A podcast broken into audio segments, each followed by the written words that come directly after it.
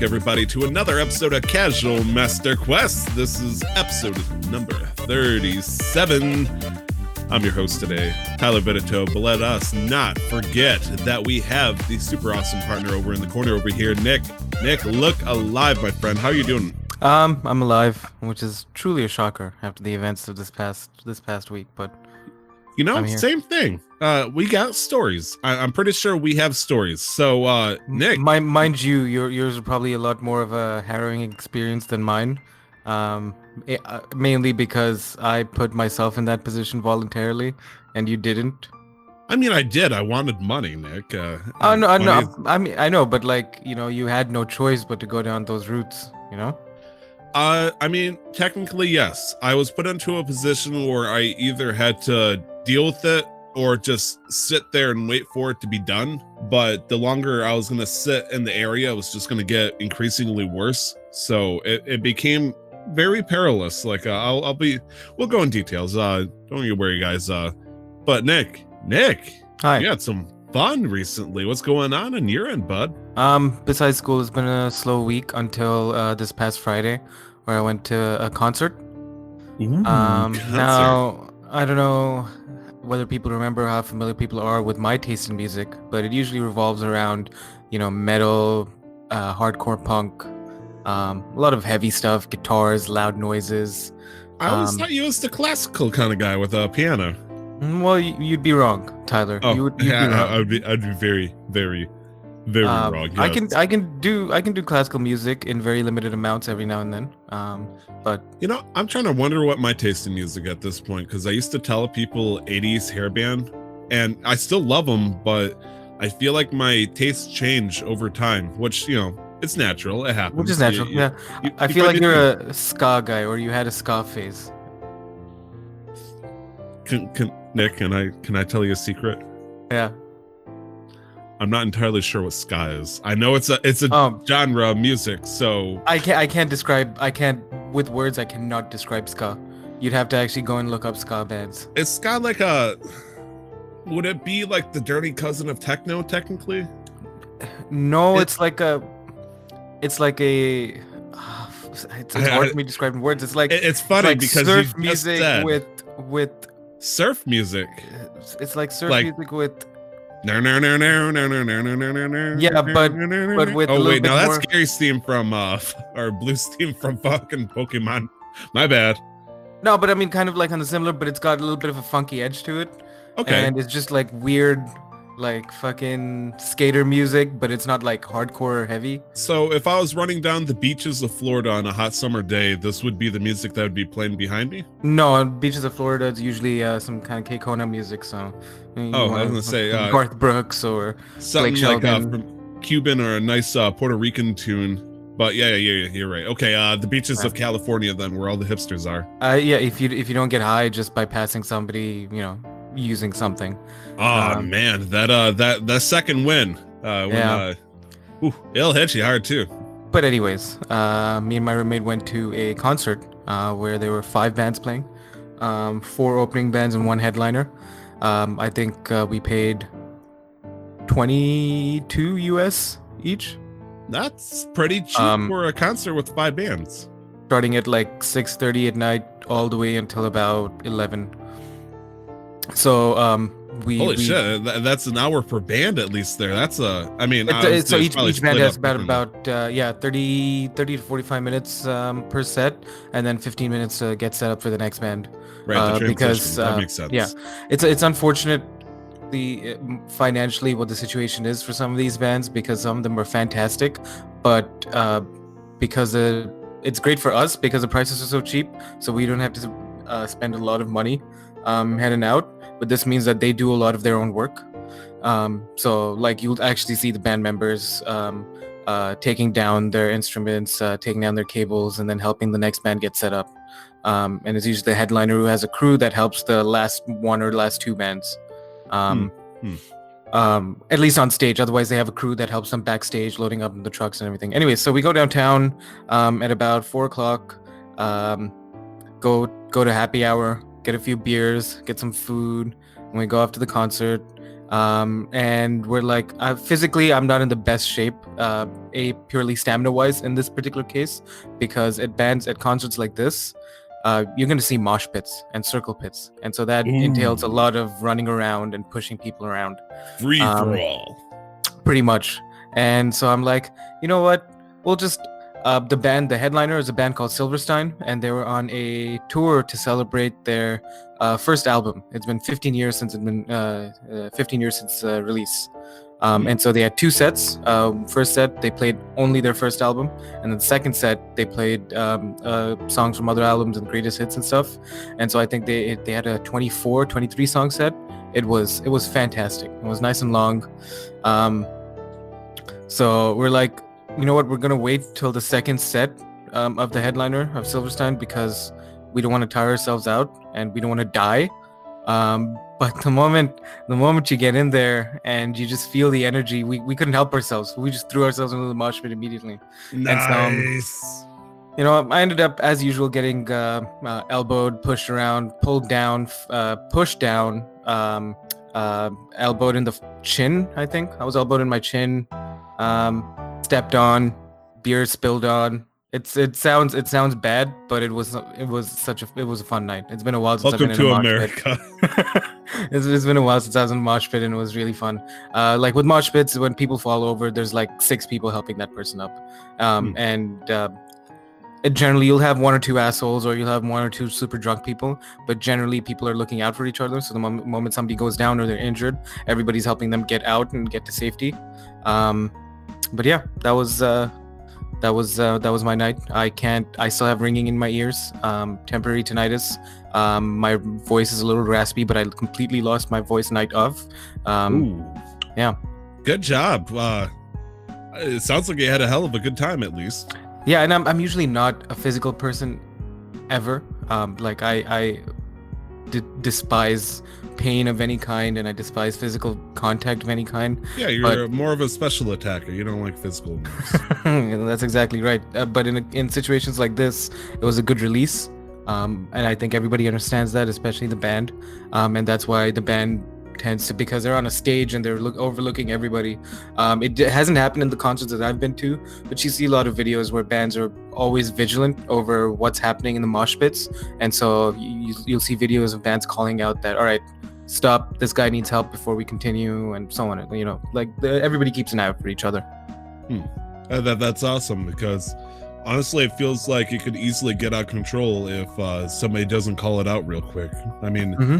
maybe not uh, to the point of everybody being anonymous in a mosh pit, but uh, once you get into a group like that, I would like to think that mob thinking really takes over real quick. Where uh, yes no and no, um, it depends on the show and the culture of that kind of music. Uh, for the, most of the time, uh, for most of the shows, the kinds of shows that we go to, the general um, the general strategy or the general practice is um, elbows are tucked into your body, uh, tucked in close towards your body, and mm-hmm. your arms are not used to punch; they're just used to push. Um, so you've got uh, palms open up. Sometimes it, it happens. Sometimes the elbow will go flying out as you maybe you get pushed a little too hard and you lose control. And so stuff like that is understandable. But for the most part, there's no kicking, there's no punching, there's no wild swinging. Arms, uh, elbows are tucked into the body, and people are just pushing each other around. Hmm. Hmm. Yeah. No bruises? I- I'm sure people could walk out with a few bruises. My roommate's uh, taller than me, so he's a bit of a better target, and um, his back and uh, his chest, uh, his you know his belly are a little bit more susceptible to damage. Um, the one thing that was interesting was, I don't know if it's because I haven't been to a show in so long, but there were a lot more women um, at this show, which um, well, I mean. Uh, That's just a statement. There's just a lot more women uh, than I remember, or um, like on average. And there's a lot more women participating in the mosh pits, which is fantastic, because in a setting like this, nobody nobody cares uh, where you're from, you, what gender you are, how you identify, what color you are, like how tall you are, how big you are. Everybody pushes people around in the same way. um, oh man, it's almost like New York City the way you're describing it. It's it's it's equality at its finest in a mosh pit. Um, nice. Nobody, nobody cares, and uh, like nobody cares in the sense that, oh, you, you're you're a woman, so I'm not gonna push you as hard. No, and but or you're a woman, so I'm gonna push you harder. No, everybody pushes each other in an equal manner. And at the end of each song, everybody's uh, shaking hands, hugging, you know, congratulations, like being happy together. And then they start it up again next song. Congratulations, I just got married. Yes, I was my first kid too. It was a boy. Oh my gosh, good job. Here, let me help you up. It, it, it's just weird the way you're describing it, Nick, because uh, it's like, I'm in a mosh pit and I feel happy because I'm being shoved square in the back like an equal. And it's like, damn, Nick, I mean, it's fair. It's true. It's a, it's a hard thing to describe to anybody. I, I I would imagine one of the biggest requirements for to partake in a mosh pit is to enjoy that kind of music, um, but also to feel the need uh, to release in that way. Uh, because mosh pit, I would argue, is usually about twenty percent at most of the entire audience, because there are a lot of people sitting on the fringes and just standing, having a good time, headbanging, and you know, in their own respective corners. Um, but it, you you really need to feel the need to to release in that physical way, unless you have other uh, uh, various other releases in your life. A mosh pit is is, is a nice thing. A mosh pit sounds like the adult version of a uh, a ball pit at this point.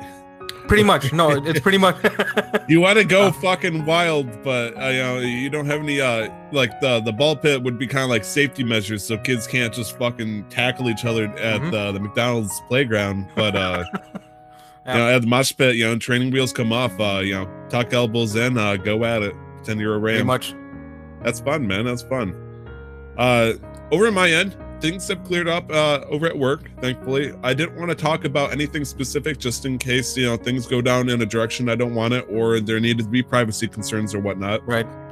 Uh, long story short, I uh, made collision with a uh, fence post with the truck, and uh, it did about twenty to forty dollars worth of damage. Uh, thankfully, uh, no one cared, as it turns out. Uh, it was still an event, an incident, and so they got to treat it like something serious. But the store owner didn't give a hoot. Uh, fleet manager, you know, didn't really uh, give a hoot. Even the accident board was like, "Why? Why are we here? Uh, this guy, you know, it's like, just tell him to buy us a six pack and call it good." No, not really. But uh, long story short, and it's like, uh, Tyler, you probably shouldn't blow up any more fence posts. But uh, we're not going to give you up. You're here for a while, sucker. I'm like, okay, sure. And it's like, speaking of needing you, Tyler, we had somebody that called in sick. I'm like, oh no. And he's like, yep, they're calling in sick for the rest of the week. I'm like, oh, who? Oh, it's uh, this person uh, who does uh, the route in uh, northern Michigan. I'm like, oh, that can't be too bad. Like twelve hours later, I'm in the middle of a fucking blizzard. I'm like, this might be bad. And uh, it was from uh, Wednesday night to Friday night. So three nights I got to do this by myself. Uh, second night, I was actually riding along with him. And uh it was like part one of the hell that was to come. But thankfully, uh, you know, I was riding passenger, and he, it turns out uh, he did not want anything to do with that, amongst uh, many other reasons. But yeah, I uh, the uh, the first night was uh, an interesting night because it was, you know, it was simply snow, snow and a little wind. Uh, you know, that's something I'm used to. I live in Michigan, right, for goodness sakes. Uh, second night was a bit different though. I uh I actually never been in one of these before. Uh, Nick, do you know what a squall is? Yeah, it's uh sudden, like super heavy uh rain. Yes, uh, in this case uh, a snow squall. Okay. So on my way back, uh, I'm wrapping up near the end of my shift, and I got a uh, two and a half to three hour normal ride back to uh, the D C. I uh, got hit with a, uh, a, a very slow moving snow squall uh, that was expecting to dump four or five inches of snow in the course of a couple hours, which uh, as I'm sure you can guess, that's really quick. And it was brutal. Uh, there was a lot of uh, a lot, a lot of scariness with that, Nick. Uh, there was a point in time where I was driving uh, through a uh, two lane road with uh, fifty foot high pine trees on each side. And all of a sudden the wind would pick up to thirty, forty miles an hour. And all of a sudden I couldn't see anything. And it's like, I, I my fucking nature, I couldn't even see the road already. Now I can't see anything. It's like, well, at least let me look for the lines and stuff. And getting on the interstate, there's the uh, up in northern Michigan on the southbound lanes for uh, that interstate. It's uh, slopey on each side. So when the wind picks up, it'll blow up the slope, and all of a sudden it'll just drop all this fine powdery snow into the air and suddenly blinds everybody. Now, the good news is I'm doing this between two and five o'clock in the morning, so traffic is absolute minimal. Right. I cannot say the same for other people who drove down there later that day. Uh, they actually had to close down part of the interstate for these areas I had to go through at this time because somebody got blinded, they slowed down, truck behind them didn't see them slow down, and within the course of half an hour, there was a huge uh, buildup of people uh, just crashing into each other, and it was... It's kind of frightening knowing that happened like hours after you went through this uh, circumstance, trying to just, you know, just trying to get home. And uh, uh, last night I actually saw uh, the results of one of those incidents. Uh, it was kind of freaky, Nick. It was like kind of like a Ghost of Christmas Yet to Come kind of shit, because I saw a uh, tanker uh, the night before. Apparently it had spun a one eighty and then slid down the slope. And he was just sitting there at the bottom of this uh, large hill covered in snow. And he just kind of looked like a ghost sitting there like, ooh, don't go over thirty-five. And I'm like, ah, okay, fine. Uh, and then uh, yesterday wasn't even that bad. Uh, the only downside was uh, it was cold. It was cold. Nick, I, I can't tell you what the temperature is in Celsius. I'm sorry. But there was a, a point in time where I was wrapping up unloading, and I, you know, a lot of people are going to be like, oh, it, it wasn't cold like that. You know, there, you know, that, that that's nothing over here in, you know, Antarctica over at the uh, the South Pole base, uh, you know, it was, you know, negative five hundred or some shit like that, which is not physically possible because negative four hundred ninety-three or seventy-three or something like that. It's absolute zero or zero Kelvin, whatever. Anyways, it was negative thirteen Fahrenheit last night. And that is cold. That, that is that, that that's cold. That's stupid cold. Like that's very cold. Like uh fifteen degrees is cold. Uh, you know, five degrees is stupid cold. negative thirteen is ri- ridiculously stupid cold. It's just, why at that point? Now, thankfully, it wasn't a big deal because the wind wasn't picking up last night. However, snow is frozen water. Snow will collect on my liftgate and whatnot. I move the snow. The snow touches my gloves. The snow melts. Gloves are now watery. What does watery gloves do at negative thirteen Fahrenheit? Uh, they become warmer. Yeah, I wish. I, I, I wish they yeah, became warmer. I uh, I actually am uh, kind of... Uh, I was explaining to my wife, like, uh, parts of my arm are, like, just stiff and sore. Like, I got early arthritis for a minute. Unfortunately, I, I believe I got frostbite at the tips of my fingers. Thankfully, I was able to uh, get to a sink uh, fast enough with uh, hot water just to warm them back up. And the end result was, instead of, you know, chopping off fingers over here, I uh, they hurt like a son of a bitch for a couple hours. But uh, I lived. Holy shit. I lived. I got to go through a squall. That was exciting. I'm keeping my job, so I'm happy. And I only want to drink a little wine tonight. Instead of, you know, taking a whole bottle. Yeah, I'll still uh, do it. You know, let, let's be real um, here. Um, so... Back home in uh, Dubai, the drive between Dubai and Abu Dhabi is about, um, let's see, uh, what's two hundred kilometers in miles? Um, it's about one hundred twenty-four miles. Okay. Um, okay. You can make you can make that drive anywhere from an hour to an hour and half, hour and a half, because the speed limits of the road are, uh, let's see, the speed, the speed limit is about seventy-five, but people usually drive at one hundred and at eighty-six, so about ninety, because the cameras don't click at ninety. They click at um, ninety-one, no, ninety-two. Um, but people usually drive at about one hundred because they know exactly where the cameras are, so they'll speed up and slow down in between. Now, now this day, these are like uh, police cameras of sorts that check uh, yeah, yeah, yeah, people yeah, speeding. Yeah, okay. Yeah, these are uh, speed traps. Um, now, this is very dangerous um, in general uh, because it is a little bit reckless, but also the roads are l- much larger. We're, like we're talking about this high. This is a seven-lane highway. Ooh. Um, so, like, if if, if as, as long as you're being smart about it, you can be as fast as you want. Uh, where the problem arises is during the winters, uh, we get something called monster fog, where you cannot see anything in front of your car. Monster That's how, fog, like. Yeah. Do you hear Thriller in the background and like Swamp Things start coming out? I that would be a lot better than what it actually is. Like, you cannot see in front of you. Um, okay. You could. Uh, it's it's it's really bad. Um, and so I think it was two thousand, uh, twenty ten maybe, around then. There was a three hundred car pileup. Holy um, shit. On the highway, because all it because a you have people who drive with high beams in the fog because they don't know what to do. Um, yep. So it just causes even more glare, and then you have people driving with their hazard lights on, which is also something that you don't do. Um, and so all it took was two cars, two cars to start a chain of events, and then yep. that's it. It was it was three it was a three hundred car long pileup, all in one line. Um, I don't know how many people died, but it wasn't very high. It wasn't a high number, uh, because response uh, for incidents like this is usually quick. But I think that's uh, the current world record of the biggest pileup anywhere in the world.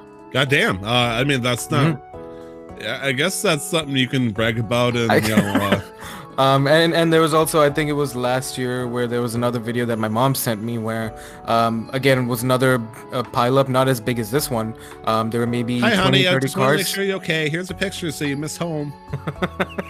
No, she sent me damn, a video, Nick. Not just a picture. Oh, I'm sorry, um, a video.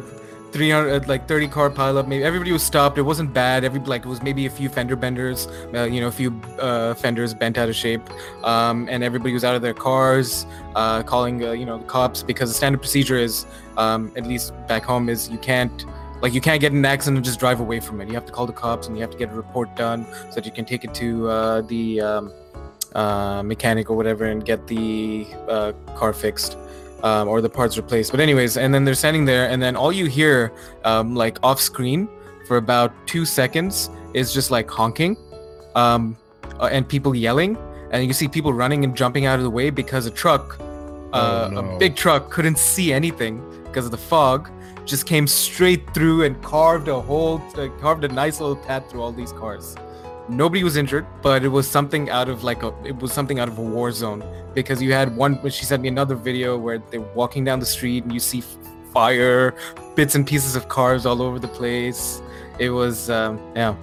That's fucked up, Nick. I'm not gonna lie. Like, I, do you want me to hold a punch on that one? It's like, oh Jesus no, Christ, dude. To invalidate your point or your feelings or experiences. I'm like, this is this is like car says yeah, this you, is invalidated. The the uh, car uh, car deaths are the leading cause of car accidents are the leading cause of deaths in the U A E. In the, oh, I thought you were gonna say car accidents are the leading cause of motorist death. I'm like, are you serious? Really? I-, I wasn't sure, but who'd have thought? Just just but the yeah, way just... you went with that, it would have been like a couple of years ago. Like, man, I'm feeling really sad. Well, you know what? Uh, oh shit, Robin Williams, you know, he was depressed and he hung himself, so at least you're doing all right. And it's like, I could relate with you. I'm like, yeah, thank yeah, you. Thank you. Yes, yes, yes, sure. Thank you. Wow, uh, outlook in life. Holy shit, Nick. Uh, you know, I'm going to give a quick plug-in for something completely different. On Facebook, if you want to look up uh, Twisted Truckers, uh, it's a cool uh, Facebook page where they uh, post the goof-ups of uh, semi-trucks. Uh, a lot of people actually post their own videos up too, just, you know, have a laugh and say, hey, this is my goof up back in the day. You know, we all make mistakes and all that. Uh, and so, unfortunately, there's a couple of times where uh, the videos aren't uh, as pretty. Uh, it reminds you a lot of your own uh, mortality occasionally. They're not safe uh, for work, needless to say. Uh, Twisted Truckers, I believe, might be safe for work. There is another one I... W- I'm gonna say no, let's be real. But uh, l- let's talk about uh, Perilous Trucking, because this is a video game podcast, Nick. Yes. As uh, yeah, as yeah, we uh, we always uh, suggest, uh, like video game podcast. Maybe sure. there, there, there's video we, games we, in here. We play video games. Yeah, uh, we do. We do. Yeah. Yes, we do. Nick, what have you been playing this week? Um, okay, I'm going to start off with the big one, because the other two that I want to talk about we have in common. Um, I got into the Anthem V I P demo. Nice. Yeah. And how was so- it? So Tell a friend of mine uh, uh, pre-ordered the game, and when you pre-order the game, you get three uh, friend codes uh, that give them access to the V I P demo, which uh, by the time this episode is out is already done. And so the open demo will start um, this coming Friday. Um, and I just want to get the dates correct. Well, that would be the first of February. I, I assume uh, first of February, you were playing this on the P C? Yeah, yes, sir.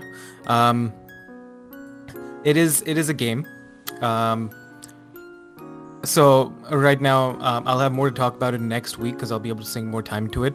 Um, but it's it's plagued by a lot of issues right now, mainly connection. Um, like the uh, day one uh, servers were not equipped for the amount of demand, um, mm. and and so people were complaining. And then I'm like, like I know it's a little bit annoying and it's a little bit inconvenient, sure, but does nobody remember the days of the Burning Crusade login queues, of uh, Destiny oh, yeah. Rise of Iron login times? That was a six-hour wait. Um, like a lot of these people are complaining about it. They're like, oh, they should have been ready. Like there's no there's no way any kind of company, I mean, put a, put aside that, house- that's what this was for. This is a beta exactly. test. It was exactly. meant to stress test the server. Like, so it's uh, like put, a, put aside the scumminess, uh, put aside uh, the the scumminess or the goodness of a company. No company a company will be able to tell how many people, they'd be able to predict how many people are going to be playing the game over a period of time, but no company will be ever, ever able to predict how many people are going to log into a game at a given point in time. Um, at least I don't think that's possible. Um, I mean, logistically speaking, they could have a rough idea just by data tracking, but considering this is a new input for them almost completely, you know, yeah, th- there's no information that they can jump off of this. Uh, exactly. With the pre-order thing, they could calculate how many pre-orders there were, plus, you know, but estimate, there were three friend codes per, per pre-order, so per pre-order, that's a you huge have possible, variable, yeah, possible of four people logging in at any given time. Um, across all con- all uh, platforms too, so P S four, Xbox One, and uh, P C. Um, and people were complaining, and apparently it created an instance, and I don't know the um, how factual this statement is, but there was uh, a post on Twitter that I was reading about how when uh, login failed, uh, the launcher or the game would send Uh, would spam the server, would flood the server with reconnect requests, and essentially that caused the Anthem to DDoS itself. The fuck? Serious? Um, uh, apparently somebody uh, was tracking the packets that the game was sending out and receiving, and so that was what was happening when they failed to connect to servers. It was spamming the E A servers with uh, connection requests, and that caused them to DDoS uh, themselves. um, so again, I don't know how factual that statement is, but I thought that was funny. Um, that is funny. Joke, holy shit. Another joke that I saw was um, Anthem's uh, beta is so is so V I P that even the servers can't play with it. But moving on to the game, um, it is a third-person over-the-shoulder shooter. Um, not as open-world as maybe people would have liked, or maybe they advertised, but I don't think it was uh, No Man's Sky level. Um, I think it was just maybe the world-building that needs a little bit of work, or hmm. uh, a little bit more definition. Uh, but the verticality is can be insane at some places. Like, there's a lot of space at some parts of the map that we have access to. Um, I skipped through all the story stuff. I'm personally not interested. I just want to shoot things. Um, the the enemies, uh, there are no mechanics per se. Uh, like you have your abilities and you can combo them and do certain things uh, uh, in those combos or with those combos and get a certain amount of experience. But enemies really are just bullet sponges. You might have to go and shoot down this shield or this turret to further an objective or to stop the enemies from spawning. But beyond that, they're just bullet sponges. And so within reason, I think it's fair to say that some people would like that and some people won't like that. Uh, maybe some people need more dynamic gameplay. Uh, for me, the dynamic part of the gameplay comes from uh, the movement. Um, I strongly believe that because it's BioWare and because they have a history with Mass Effect, that they built this game to be fully compatible with uh, controllers, or they built it with controllers in mind first, um, and before they're like, b- before they decide to start uh, mapping uh, the controller buttons to keyboards, because some of the some of the key bindings just don't make sense. Um, now, uh, in in most games, in most games that have a map, Tyler, uh, what would you guess would be the button to open the map? For me, uh, on a controller, let's say for me, uh, a PlayStation no, on, four on controller. On a keyboard. Oh, keyboard. Uh, M. M? Yes. Open a map. Uh, no other button? Tab? Tab is a tab is the standard, so it's usually tab or M. Um, in this case, it was purely M, and tab was to cycle through weapons. Oh, wait. Did I just completely counter your own point of a complaint here by saying that no. M felt natural to me? No, M is fine. I'm not arguing that M is, isn't. M is fine, but tab is generally, at least with the last few years of games, um, it's usually tab that uh, if you want to open up, uh, like you'll open up a status screen or a map of some sorts in a game that has a map, um, or in a game that doesn't have like a mini map. Um, but here, tab is to cycle through weapons, which I found very strange. That's weird. Um, Isn't that usually mouse wheel? Mouse wheel, or you use the button, uh, the numbers, and in this case you can use the numbers, but I felt that was weird. Um, what, what's usually a button to interact? For me, that's usually E. Um, here, the interact button's F. So I, I really do feel like... Um, the hell is this shit? Yeah, I really do feel like they just put th- things together at the last minute. Um, we like, can uh, reconfigure that though, right? Oh yeah, you can fully reconfigure it. I'm, uh, the, uh, these are just nitpicky things throughout the beta so Very far. Very weird default choices. Um, like you had the, the game, the you have emotes, um, and the emotes I think is period and comma, which which if you didn't look through the key bindings, you would not know that that's what they were. Huh. I uh, I don't know what I would have uh, chosen for emotes. Maybe Q, I guess potentially, but uh, Q or Z or the Z X C that's, area. That's that's weird. Uh, well, what the hell is Destiny's emo thing? Uh, it's the arrow keys. Well, whatever. Oh no, but also, uh, but but also Anthem. You have three abilities, so that's why. So I I have them bound to Q, um, Z, and then my mouse buttons. Okay, well, uh, good for you, Nick. Uh, I- I'm so happy that you uh, found some kind of Discord with uh, the you know the button controls. Moving well, moving away from the button controls. While also shaming me on my uh, recommendations of what they'd go on the keyboard, because apparently I'm no better wrong. than E A. Okay. No, you're wrong. Am um, I wrong? It is. It is. It is a very uh, C P U-intensive game, and I believe that's because of the engine or because it's pure, poorly optimized. Um, I believe again everything that I've said so far, in ter- where I've started with I believe or I think. Uh, I'm purely speculating because um, I have no proof for these things. I think that they put up uh, older ver- older build for the demo. Um, because it's very poorly optimizes, uh, optimizes, optimized. Some places jump from uh, thirty frames all the way up to one hundred twenty frames, all the way back down to forty-five frames. So it's a little choppy. Those here are and the P V or V I P zones, Nick. Uh, you know, uh, if you have the V I P pass, if you have the friend codes, it's you know caps it at you know thirty, but every once in a while it gives you like a free trial version. That's yeah, fair. You gotta, that, that could you very gotta understand and respect how E A handled these things. Okay. That could very well be it. Um, And so it's very poorly optimized. Uh, it uses uh, ninety percent of my C P U. Um, ninety percent wow. of my C P U, Tyler. Wow. Yeah. Don't. And, and I, everyone, I'm wowing with effort here. And everybody wow. else is reporting similar numbers, so it's not just me.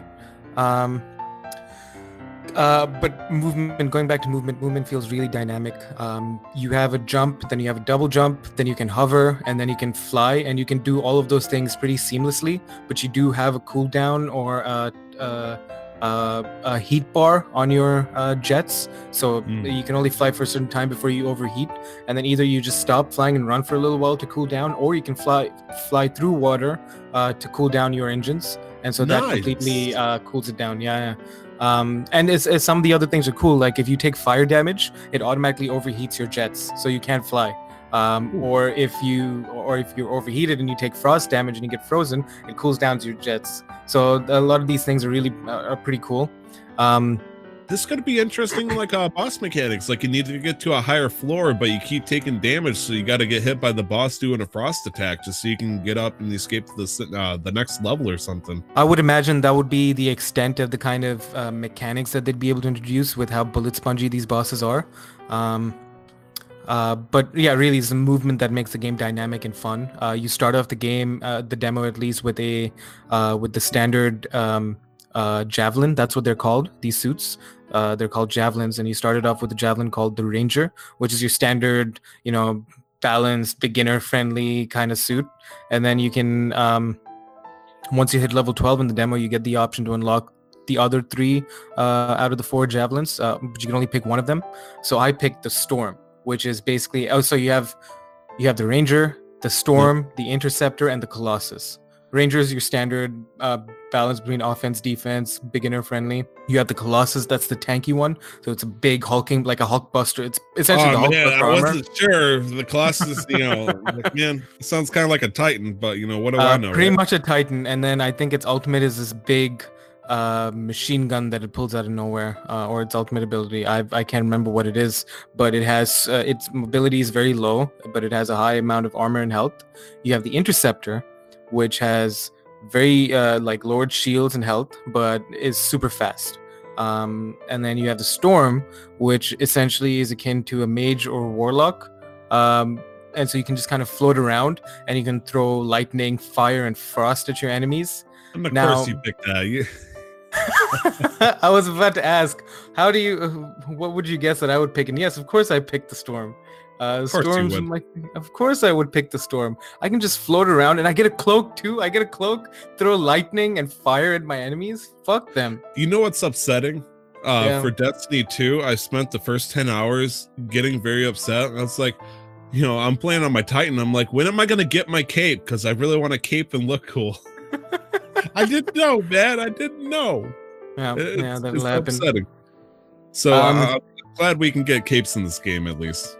Yeah, you can get capes in this game, but really it's only for the storm too. So, um, oh, okay. Um, yeah. So I, I I've only played a little bit of the storm. I went through one of the. There are only three missions that you get access to, and then you can roam around uh, freely.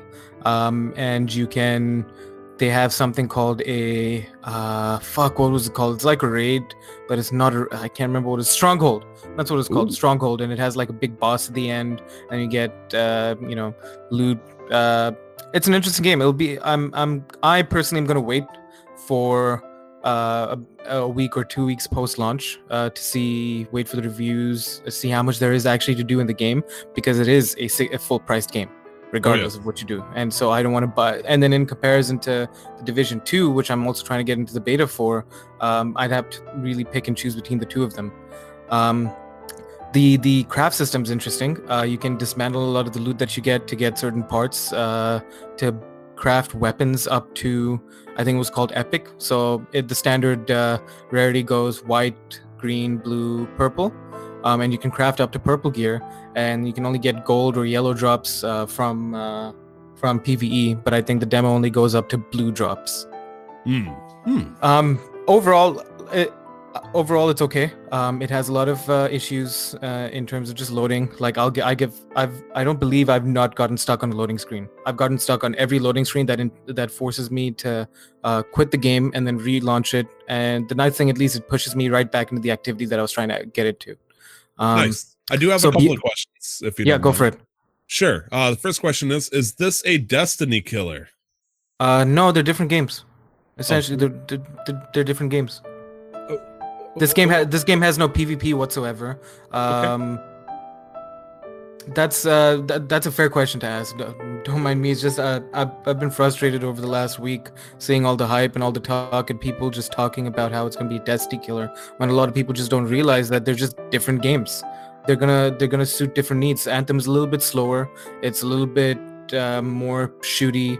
Um, maybe a little bit more grindy in specific ways, only PvE, so a lot of PvP people are not going to be happy. Anybody who doesn't like Warframe is not going to enjoy this as much, because not that it is Warframe, but it is probably closer to Warframe than it is to Destiny.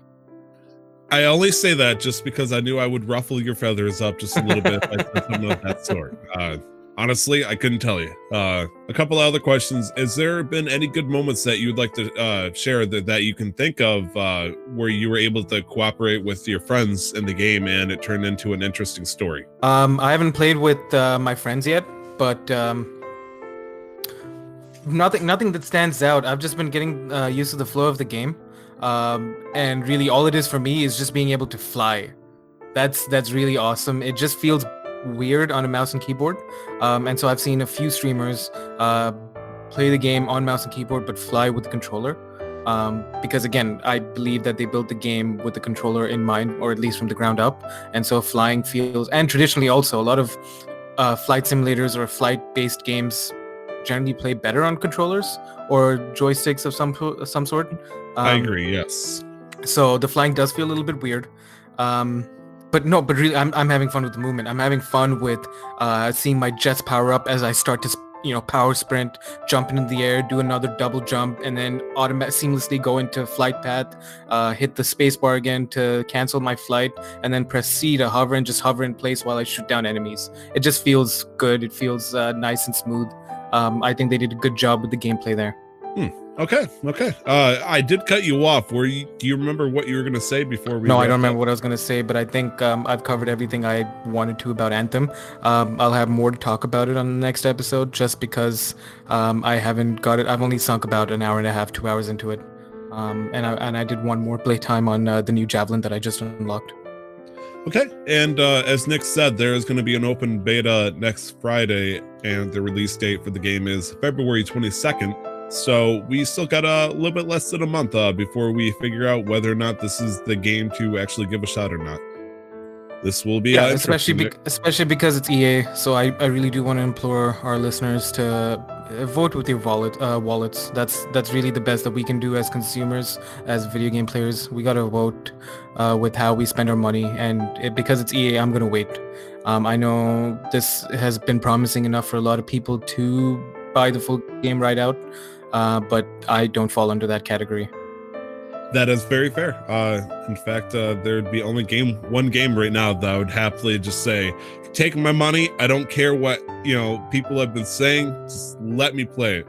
That comes out next week. Mm-hmm. Oh boy. Uh, now I want to talk a little bit, just, just a little bit. Uh, this is not a game I played, but I had a chance to actually get a good look at. Uh, that would be Resident Evil two, the remastered version that came out this week. Uh, in fact, I think it, it came out a couple of days ago. Uh, um, too scary for me. It is uh, certainly an experience. You're right, Nick. Absolutely. Now, uh, comparatively, it is a hell of a good remaster for Resident Evil two, all things considered. It does uh, feel a lot more uh, smoother uh, compared to like uh, Resident Evil five and six. And uh, it does take a over-the-shoulder third person versus that of first person in seven. But uh, that does not stop it from uh, becoming immediately sp- spooky. There's a couple of moments where just, you know, the, the room got a little too dark for my taste. I'm like, I'm glad I'm not playing this game because that would be um, too frightening. I did I did see very little gameplay. I'm talking about purely five minutes. There were no spooky scenes. Um, mind you, there, there was no spooky scenes, but the moment I heard a spooky sound, I closed the stream because I'm not about to deal with that. That being said, it does look like, it, it, it looks fantastic. They, yes, they did a good job with the art, and it looks smooth. Um, uh, they did a good jo- uh, job with setting the tone of the of the game and the pace. Um, yeah. Nick, you, you played Dead Space three with me. Uh, you you were watching the stream, and you closed it because of a scary sound? Listen, we, we all know that Dead Space three is the least scariest of all the Dead Space games. Is it? And I haven't, yeah, it is least uh, scariest from, from everything that I've read. And I had somebody to play it with, so for me that was bearable. But it doesn't seem like there's a co-op uh, option for Resident Evil two, and and then and having somebody to type to or talk to over text is not comforting enough for me to watch a stream. Okay, fair enough. Fair enough. So it came out uh, the last week or this week, uh, depending how you view it. It is sixty dollars, and uh, wholly recommend it. Uh, I will be holding off on getting it because I still have games I need to catch up on, and there's another big game coming out next week, aka Kingdom Hearts three, baby. I almost said Kingdom Hearts two. Is this two thousand six? Where am I? But uh, you and I have played uh, two concurrent games, apparently. Uh, one together and one not so much. Uh, yep. Heck, let's, let's talk a little bit about uh, Destiny Child. Yes. Good old Destiny Child. Now, a couple of things have happened uh, since we last spoke. I was, you know, talking about how great this game is. Uh, there's no end in sight. I haven't spent a penny on it. Yada, yada, da. Nick, uh, you just recently picked this game up. Well, or at least put some time in it. Uh, what's it been like for you? I've been lost. I, I have no idea what the fuck is going on. Um, and I put maybe thirty-ish minutes, thirty-five minutes into okay, it. Okay, forty, I get forty-five minutes. Hours. I'm like, Jesus, no. Nick. um, all I know is that I've unlocked a bunch of cute girls to fight for me, but it's all just so confusing. Uh, the U I is honestly cluttered. It's one of the, it's one of the laziest, not laziest, messiest U Is I've seen in a long time. Ew. The um, opening screen for it looks like a, a Korean uh, wallpaper with icons and stuff, and it's like this, this here. Uh, you got the Miku Miku's, you know, super cool uh, coll- collabers and stuff like that. And it's like, look at this, look at this. We're gonna put it in the tiniest font you can think of. And yeah. It's like you can make it a little bit bigger. You know, you got all this. No, we're gonna put it in the little corner, and we're gonna let you decide if you want to click on it or not. No pressure, no pressure. Yeah. But it's here. Um, it's not. It's not a game that's captured me. But I figured I'd give it a shot. Um, probably gonna delete it soon. Um, but I, I have, that. I I have cute girls on my phone, and that's enough for me. So, Nick. Yes. Uh, I, I forgot, and I, we should probably bring this up. I contacted you, I believe, on a uh, Tuesday night. I actually I contacted yes. you and my best friend Brandon, because I, I was like, whoever helps me first. And in fact, you guys both helped me at the, around the same exact time. Uh, so it turns out, and I, I learned this fairly later, that there is a Korean slash Japan version of this game, and then there is a Worlds, aka North America version of this game. Yeah. Uh, the uh, there's a couple of main differences. Uh, the Korean version of this, very specifically, actually has a lot more content on it. Uh, stuff like uh, it's called a secret labyrinth, and uh, extra missions further uh, into the plot and whatnot. Hasn't quite made it out to our version yet. But there is also a uh, different kind of distinction, thanks to iTunes making sure that we, they don't post anything that's considered too lewd. Uh, in this case, uh, they censored a lot of the uh, the costumes that the uh, the girls wear. And uh, Nick, uh, I'm, I'm a pretty natural guy. I, I, I like the original product. I'm a I'm a black label kind of uh, PlayStation disc owner kind of person. Sure. I don't like I don't like the greatest hits so much as, you know, seeing the original thing. And so I asked uh, Brandon and Nick here to go on a voyage with me, hand in hand, to find the original uncensored version of these skins, to figure out what's the big deal. Why would iTunes, you know, go at it and try to, you know, stop these people from, uh, you know, letting girls uh, dress like this? And it was a fairly easy process. Just had to download the skins, go on the phone to the right folder, move it over, copy, replace, wham, bam, thank you, ma'am, we're good. To anybody listening, this is only this only works on Android phones, because the way Android architecture is set up, it will not work on iPhones. Um, so yeah. So upon doing this, uh, it changed the uh, clothing of what it looks like uh, approximately one hundred uh, different characters. Uh, there's a couple that are very distinctly different. Like, uh, for example, one of my characters, uh, I believe it's called Celine. Uh, sure. uh, a four-star character who focuses on being the embodiment of the moon, and uh, she's wrapped very tightly in like bandage-like uh, material around her entire body. I was like, okay, she's a great healer. I love her. I apply this uh, uncensor patch. There is a little bit less bandaging in uh, very uh, promiscuous. Well, I shouldn't say promiscuous, in uh, areas that would be considered perverted in some societies. And I'm like, okay, I understand what happened here. This makes a lot of sense. Do I change it back? Eh, it's too much effort. So I just left it as is. Uh, there's a couple of. Uh, it's like getting new free skins, Nick. It's like getting free skins. That's one way to look at it. Uh, there was also an event uh, that's happening up until very recently. I think it actually might be happening for another week or so, where uh, you can go on the website for this company, and it's like, hey, share, uh, you know, our, well, you can get yourself a free uh, five-star rank uh, girl right now. We'll let you re-roll three times. You can decide which one you want. And if you don't like those, just share, you know, saying that you wanted the, you know, play this game on uh, Facebook or Twitter, and we'll hook you up. And uh, as my uh, as Brandon pointed out, you could uh, re-roll as many times as you wanted, because you can post that on Facebook to get the free three re-rolls again infinitely, and just set the uh, post to only me. So uh, hot tip. So if you want infinite re-rolls, and you know you look in your wow. profile one day and you're gonna see like twenty. Hey, I played you know uh, Destiny Child. Hey, I played Destiny Child. And it's like, no one will know my shame. And so uh, got a free five star. Nick, uh, a couple of things have happened over in my end that uh, I'm kind of concerned with. Uh, right. The first one is I completed, I believe, uh, World six, or, you know, the sixth section of the campaign. And that's probably been my greatest joy so far. And uh, World seven doesn't exist yet in the World's uh, version of this game. I've completed all the campaign that can happen up to this point. And so what they want me to do is go back and do the whole thing on hard mode. And it's like, but I don't, I don't want, I don't want to do that. And as it turns out, I really don't want to do that. I tried it and it was just miserable, because instead of making it, I mean, it was harder, but instead of three waves of uh, enemies that you face, it's now five. So it just takes longer. They're more vicious, and it's just slower. And when you have to, you have to start in the very beginning, like the world one, doing hard mode. And right. It gives you like fifty percent more of the experience you would have gotten if you did a normal in World one, which is atrociously low. And so in order to get back to getting more experience, because why would I just go back to World six and just grind the, you know, the final boss of the area every single time? It's beyond me. What am I talking about here?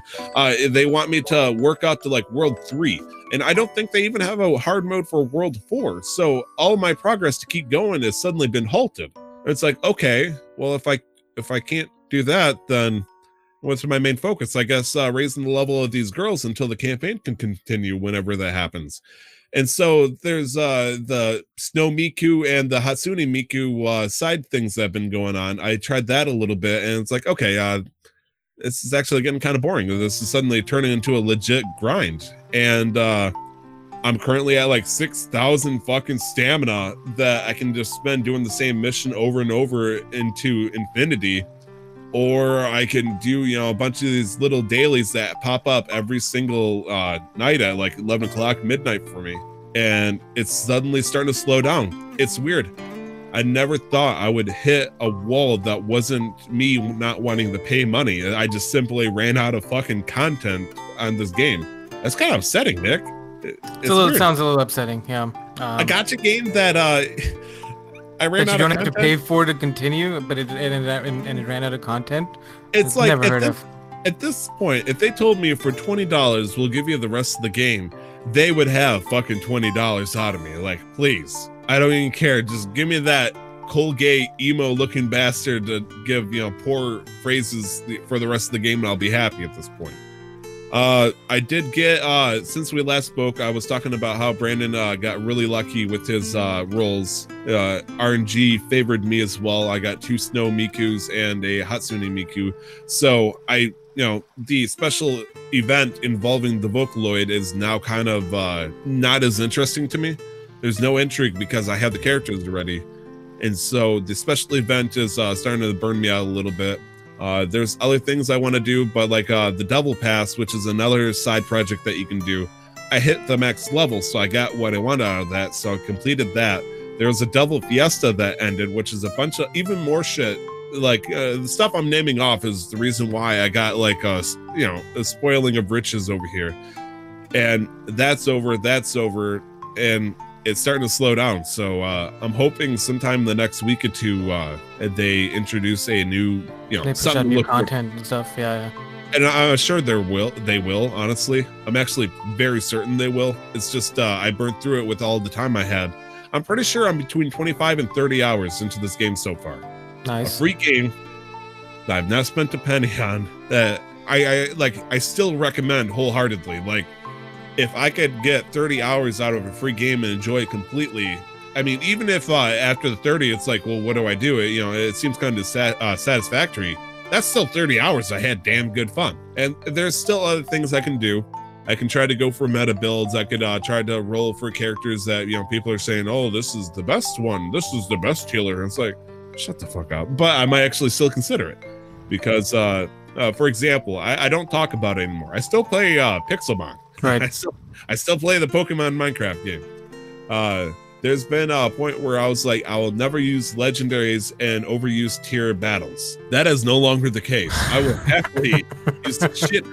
Because if I'm going to handicap myself and let everybody else go free range and let them destroy me just because it has a higher base stat, no, it's like, why would I use a Raichu for, you know, my uh, Electrica, you know, sweeper if they got a fucking Zapdos? It's like, that's not worth it. Just, you know, it, it, it's straight upgrades while still being in the confines of O U. And so I have rescinded my legendary usage rule for competitive play on the server. And so I'm pretty sure I'll be like, oh, I don't want to do meta stuff on, you know, Destiny Child. And it's like, give me a week. You know, we'll see what yeah, happens. Yeah. I'll either go meta or I'll, uh, you know, put it on a coffee break. But honestly, there's one other game that we played, Nick. There's one other uh, game. Honestly, it, it feels like it was forever ago. Oh, before uh, before we get into that, I completely forgot. Yeah. I put I, uh, there was another game that I tried out for about uh, forty-five minutes to an hour. Uh, Magic the Gathering Arena. Really? Yeah. How was it? Um, it didn't yeah. completely grip me, but I'm gonna give it I'm gonna keep at it because I really so I play I, I played that because I want to see if the actual card game would be a fit for me, and so I'm like, well, I don't want to spend money on cards, and this is free, so let's try this. Um, and it makes sense. I just have to actually play it. I got through the tutorial, which took a little while, so that I could understand what's going on. But yeah, um, it's interesting. It's strategic, but it can be very slow or fast paced, depending on your playstyle and depending on your opponent. It's interesting. I have actually never uh, figured out how to play Magic the Gathering yet. So when I see, you know, uh, plus six or, you know, slash four, I have no idea what the hell that means. So uh, do you, do you know what that means now? Because I should have helped. Six, uh, six is six would be to attack, and four would be uh, defense. Okay, uh, I guess that yeah. would make sense. That's fairly so, simple. Yeah, so so four would be uh, you'd need four or more to destroy that unit. Uh, like uh, if somebody's attacking, they'd need four or more attack on their end to destroy that unit. Hmm. Yeah. Okay, fair enough. Uh, Nick, yes. you, Brandon, and I played a game. Last yes, weekend. we did. Yes, yes, yes. We, we actually did. had a lot of fun. I that was a fun time. Uh, for the audio listeners right now, I'm currently like staring up at the sky with this goofy frozen grin on my face as I'm trying to comprehend my feelings over what happened last weekend. We played Sea of Thieves together, and uh, a lot of interesting things happened. Uh, the the big thing right there was the three of us managed to not only fend off multiple ships uh trying to take our uh, skull fort. We succeeded at completing the skull fort and then cashing in on all the loot, and we it got, was we got attacked by a kraken on the way. Oh, we, did we, we did have to fight. Do we oh no I played I played Sea of Thieves uh with some other friends, and we just finished the skull fort, and on our way back uh we got attacked by a kraken and a megalodon. I'm gonna say I, the megalodon actually appeared for us right at like the last fifty feet of the island, but we kind of said fuck you. Holy shit. So uh in regards to uh Brandon, Nick, and I playing together, uh we learned a couple of things. Uh first one is Nick is competitive and salty as fuck, uh to no ends, to the point that uh when I want to focus on the skull fort, uh Nick likes to say, sup fools, uh you should come back to the skull fort so I can teabag my nuts on your face. Now he says it's very, it, very rough translation, but let's say on. Modern hipster version of that, you know, sup fools, uh come back again if you want some of these nuts. There, I'm a little bit on uh uh as uh Nikki welcome to twenty nineteen. Nick is super salty. Yes, he is. Holy shit. And Brandon, he says he wasn't at the time, but uh I was the sober, angry one that wanted to do the fort. Nick was super salty and shooting himself at the nearest person he could find, whether or not they were near the island. All right, all right, listen, listen. I wasn't constantly shooting myself at other people. These people were attacking us, and so I'd defend, and then I'd come and help at the skull fort whenever they were gone away or we destroyed them. Yes, you would.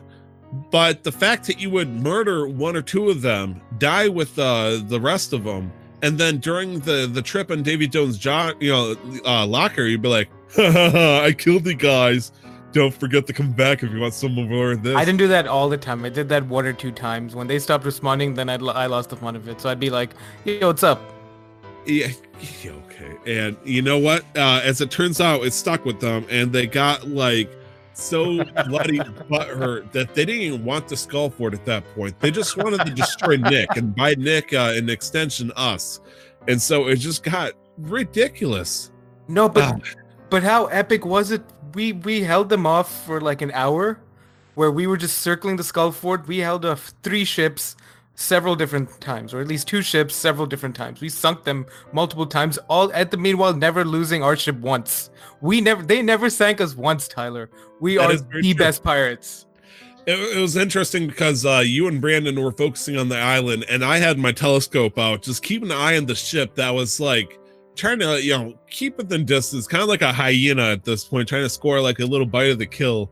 And then I'm like, oh, he's coming in. And all of a sudden he'd, he'd get like a quarter mile closer and then just drop anchor and sit there. And it's like, the fuck is this guy doing? And then, a, you know, a big old galleon, which I, I'm pretty sure was probably the same fucking galleon that we hunted down like two weeks ago. Probably. Wanting revenge or something. I'm sure it was. Oh, goddamn. But we did manage to get back. We got a bunch of loot. Uh, Nick, you said you played uh, with some friends. Uh, was there anything interesting you want to talk about?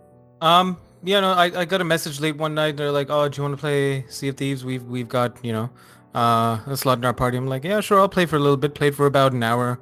Uh, two of them were Pirate Legends. Um, nice. And I really did not have to do much, and we made away with, I believe, three skull forts. Oh, that's uh, in the, that's in, in the span of an hour. Yeah. Um, the the the ships on the server, the other ships, they were very tame, which was a little boring. Nobody really attacked us, so we were sad. Um, but we did get a Kraken and a Megalodon at two separate incidences, and then a Kraken and a Megalodon at one point, I believe, at the same time. Wow, uh, oh. The game loves you, as it turns out. Jeez. Um, yeah, yeah, but no, it was fun. Um, I really, I not that I didn't do anything. But in comparison, I didn't have to do much, so I completely, uh, I became completely submissive. Like, just tell me what to do, I'll do it and try not to die. Um, oh, and geez. I okay. and okay, it and, takes a pirate legend to tame you. And I tried to do that too. I asked you, "What do you want me to do?" I'll do it, and for the most part, I did. And then I only went AWOL when they got too close, and then they started firing at us. You you have the same obedience as my dog who sees the mailman. It's like the moment the mailman comes too close, all bets are off. I'm abandoning my station at, you know, every expense of the word, and just go after you. It's like there'll be okay, PvP. But Tyler, but Tyler, did we die? You died. Okay, no, but you did. We lose our ship. Okay, did we lose? Did we lose no. our loot? No, uh, I you you did make uh, my experience uh, very rough around the edges, mostly because uh, I was trying to be the cool, let's all have fun and, you know, play together kind of thing. And Nick, you know, is like, you know, I fuck you, moms. And Brandon's like, "Lol, I might have drank and I'm playing on the cannon," and I'm like, "I just want money, guys." And we and, got our money, and we were having fun at the end. Yeah, we we at, at the very end, uh when I was like, I I think the phrase was, "I can't believe we actually fucking did that," was the actual uh phrase. Uh, yeah, no, I yeah, when we finished the Skull Island, uh, we only we I I think we, at that point we were all on edge uh because we were waiting for everybody to come back, and we had all this loot on the ship, and we were just oh, yeah. all on edge, constantly looking around, because at that point too, I think I was getting I had to go out for dinner with my roommate, and I was getting yes, uh, hungry yes. and I was tired, and I'm like, "All right, let's As as much as I had fun dominating and killing these people, enough was enough." And it was just a one skull fort too, right? It was not like we hit multiple; it was one, and they just kept coming back and coming back and coming back. Um, and I'm pretty sure at one point when you died and you were at Davy Jones' locker with them, they were like uh, they were pretty upset with me. I, I think yes, they I, relayed I, a message I, to you. I was playing music with them, and they were just sitting there staring at me. I'm like, "Guys, you don't need to take this so serious." And, you know, of course, their immediate response was like, "Tell that to your friend." I'm like, "Oh, this okay." But s- see, the f- funny part is, I wasn't. I don't go into Sea of Thieves serious. Like, I don't care whether I make money or not, whether I lose or I die. I want to have fun, and part of that is me being uh, a toxic idiot uh, fighting other pirates. And if they're just not as good as me, what am I supposed to do about that? That is very fair. That's why I didn't have anything against uh, other players on what happened uh, on my own personal voyage. Now, Nick, have you heard of uh, Forsaken Shores? Um, yeah, that's one of the um, one of the D L Cs. It was Forsaken Shores, Cursed Sails, The Hungering Deep, and then there was a newer one um, with the volcanoes. Uh, Devil's Roar comes with uh, the Roar. Forsaken Shores uh, expansion. Uh, It is an interesting area. I never really quite discovered it all that much until I was watching a stream one day, and some guy who had no idea what he was doing, but he was popular, was playing with a bunch of veteran, kind of like you, Nick. Uh, yeah. Uh, I took a jab at you, mister. Uh, he goes to an island that has a goddamn volcano sticking out of it. And I'm like, "Oh, okay, this is cool." And he's starting to look at all this cool stuff. I'm like, "Oh, this is where you get all the glowing shit." And, you know, I, I was like, I gotta ex- explore this thing. So, you know, seven o'clock in the morning, I get back out of bed to go, you know, sail to this area.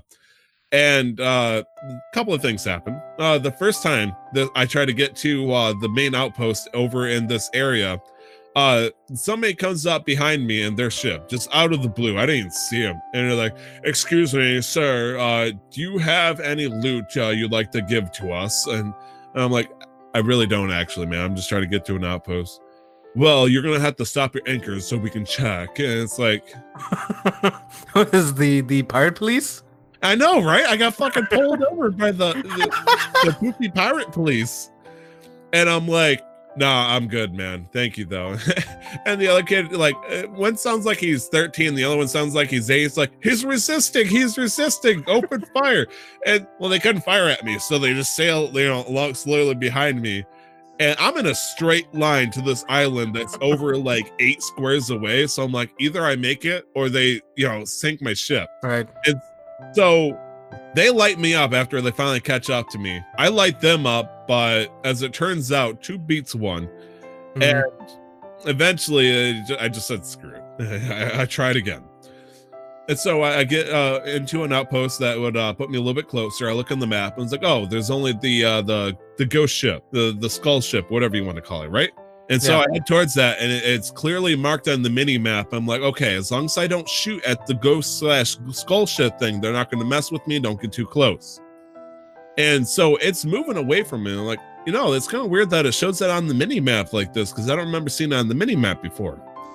And so I'm getting about a square away from the outpost, Nick, and I discovered a couple of things. Yes. The ghost slash skull ship thing does not appear on the mini map. No, it doesn't. What does appear on the mini-map is somebody who has the flags that challenges everybody to the PvP. Yeah, the the Reaper flag, I believe it's called. I sailed solo right beside this fucking only PvPer on the server and just completely ignored him. And they did not take kindly to that, as it turns out. Uh, they uh, immediately shot an anchor ball at me because they were ready. And then proceeded to light me up. And I, once I saw that there was actual like players on there, I'm like, oh, this, oh, oh, you guys are, sir, let, uh, I'm sorry, sir. Uh, you see my peewee hat? I, I, I just want to get to it. So I try a third time. I get to this fucking island in peace finally. Yay. Yay. And so I haven't been able to buy anything uh, in regards to uh, the Forsaken gear of sorts. I don't know what it's actually called. There's a couple of cool things you can buy with gold for a fairly cheap price uh, that's uh, focused on like a, a crab-like feel. Like I got a cool crab sword, or there's something that's uh, a suit and armor, or not armor, uh, weapons that focus on like the Kraken. So you can either have, you know, wear cool stuff that has like glowy golden eyes on it moving around, or you can uh, look like a goddamn crab. And so mm-hmm. I, I picked up a mixture of the two. And over in the Devil's Roar, uh, there is multiple volcanoes that will uh, randomly explode. And mm-hmm. a couple of things happen when this happens. A, uh, rocks will shoot everywhere and fucking hit anything they can see. A good-sized rock will instantly kill you in one shot. Yep. Uh, if it hits the ship, it can do anywhere between one and ten holes, depending on how bad the, or big that rock is. It can get very brutal. Second thing is, uh, when you are in the water near any active volcano, it boils. Yep. It will start to do consistent damage to you. And that's vicious if you're trying to repair a ship that got mm-hmm. hit by a volcano, as it turns out. So I, I looked up uh, the, a guy trying to figure out what the hell I'm supposed to be doing here, because I want the sweet gear that is all glowing and shit. And it turns out the guides are giving me really different answers. One of them's like, Uh, you got to do five gold hoarder quests and five uh, oracle uh, bounty quests uh, off the main island to, you know, to do this. And I was like, okay. And another guy's like, actually, you don't have to do that. You just got to explore every single island that's over in the Devil's Roar. I'm like, I suppose I could do that too. And, and then somebody's like, also, you should uh, talk to the lady on the outpost, and she's going to tell you that she was betrayed. Find the body of her uh, previous crew. And so you got to go to different islands, find their, their previous bodies, and it gives you tokens. Uh, now, these same tokens we've been getting uh, from killing uh, the Kraken. And so... Uh, the doubloons. The doubloons. We've been yeah. able to use, uh, like, I think thirty for a weapon or something like that. And so I've gotten like eighty so far, but I still can't cash it in on anything decent yet because I haven't fulfilled this mysterious requirements I don't know yet. It's upsetting because I don't know which information is outdated or not. Right. But had a good time. It was very upsetting. It was very upsetting, Nick. Uh, there'll be so many times where, uh, you know, I want to go uh, do uh, grab a treasure chest from an island, and geysers would just shoot me up in the sky and then cripple me with falling damage. Yeah, and you're just trying to just trying to live your life, and then either at the environment was fucking you, or other players were fucking you. First, it was, it was the pirate police, that case, or the Reaper flags, or you know. And there was a time where I went to the island. There was a volcano exploding. I mean, I was like, you know what? Fuck it. I don't even want to go to the island today. That's good. I was doing the uh, find the uh, final person of the uh, the crew that betrayed this lady, and I'm a uh, square away, so I'm I'm cruising. I, it was gonna be the last thing I did. I was like, you know what, screw it. I'm just gonna crash into the island, find this person, la-di-da. I start hearing dramatic music. I'm looking around. I'm still going full speed. I'm not slowing down, no cracking, nothing. I'm like, what the fuck is going on? Because I've had enough stressful shit happen to me today. I just want to get to this one island right here. And the real skeleton ship comes shooting out of the water right next to me. I'm like, yeah. Hi. I'm a real person sloop. You see that? That's a galleon over honestly, there. Honestly, honestly, that's one, like, beyond the kind of, like, stress that would have put you through at that moment. The animation of the skeleton ship just shooting out of the water is one of the best things that I've seen in a game in a long time. It's super awesome. Like, seeing that in the Pirates of the Caribbean with, uh, what the fuck is uh, Davy Jones' ship called? Uh, the Flying Dutchman. The Flying Dutchman, seeing that fucking thing shoot out of the water, just the animation of that is wonderful. So I was very impressed and excited, but within a second I realized I knew I was fucked. Uh, and I did not get to the island that time. But no, it, that's it, unfortunate. It, it, it's okay. It's okay. Uh, let's talk about uh, a little bit of a, a modular second, uh, segment. Just a quick question here, Nick. Because uh, there's been a lot of uh, games that have been getting remastered, such uh, recently uh, Resident Evil two. Uh, right. What is what is your favorite remastered or H D ified game? Honestly, um, I thought about this a little bit. I don't know if I have a favorite one, but the one that I enjoyed the most in recent times uh, would be uh, Alpha Sapphire Omega Ruby. This is actually kind of upsetting. Why? What? What? Why? Uh, because I was gonna say. Uh, HeartGold and SoulSilver. Okay, well, I mean, HeartGold and no, SoulSilver. I'm just saying the too, fact but... we both chose Pokemon. It's like, what the oh, hell? You man? mean that way? Um, yes. Yeah, because I don't. I mean, uh, thinking about the games that I've played in the last few years, not a lot of them have been remasters, except for the Pokemon games, because their main core, their main core line R P G games, and I just have to, uh, like, I can't, I can't not. I have to buy at least one of them, and I had a lot of fun with. Um, I think I put most of my time in Omega Ruby. Um, I think it recaptured the the magic that Sapphire, Ruby, Emerald had to a large extent, but modernizing it. Um, and I enjoyed the Delta episode. The Delta episode was one of the better um, post-endgame content, in my opinion. Um, it was interesting, the whole uh, Dragon Ascent thing in uh, Rayquaza yeah. and Deoxys. Yeah. Um, But I, it, it was a good, fun playthrough. Um, it felt like going home because the because Emerald was when I really started thinking about uh, uh, team compositions and actually like learning what special attack and attack means and all the different stra- stats. Um, so I, those are the ones I enjoyed the most. Uh, I think next in line would be uh, the Crash Bandicoot uh, N. Sane Trilo- uh, Trilogy. Okay. Uh, yeah. yeah, that would be my best uh, second in line.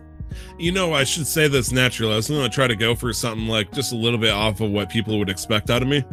But uh, one hundred percent Legend of Zelda Wind Waker H D was uh, such a great jump of a remaster of a game that uh, I, it was probably by far easily my favorite H D remake that they have made.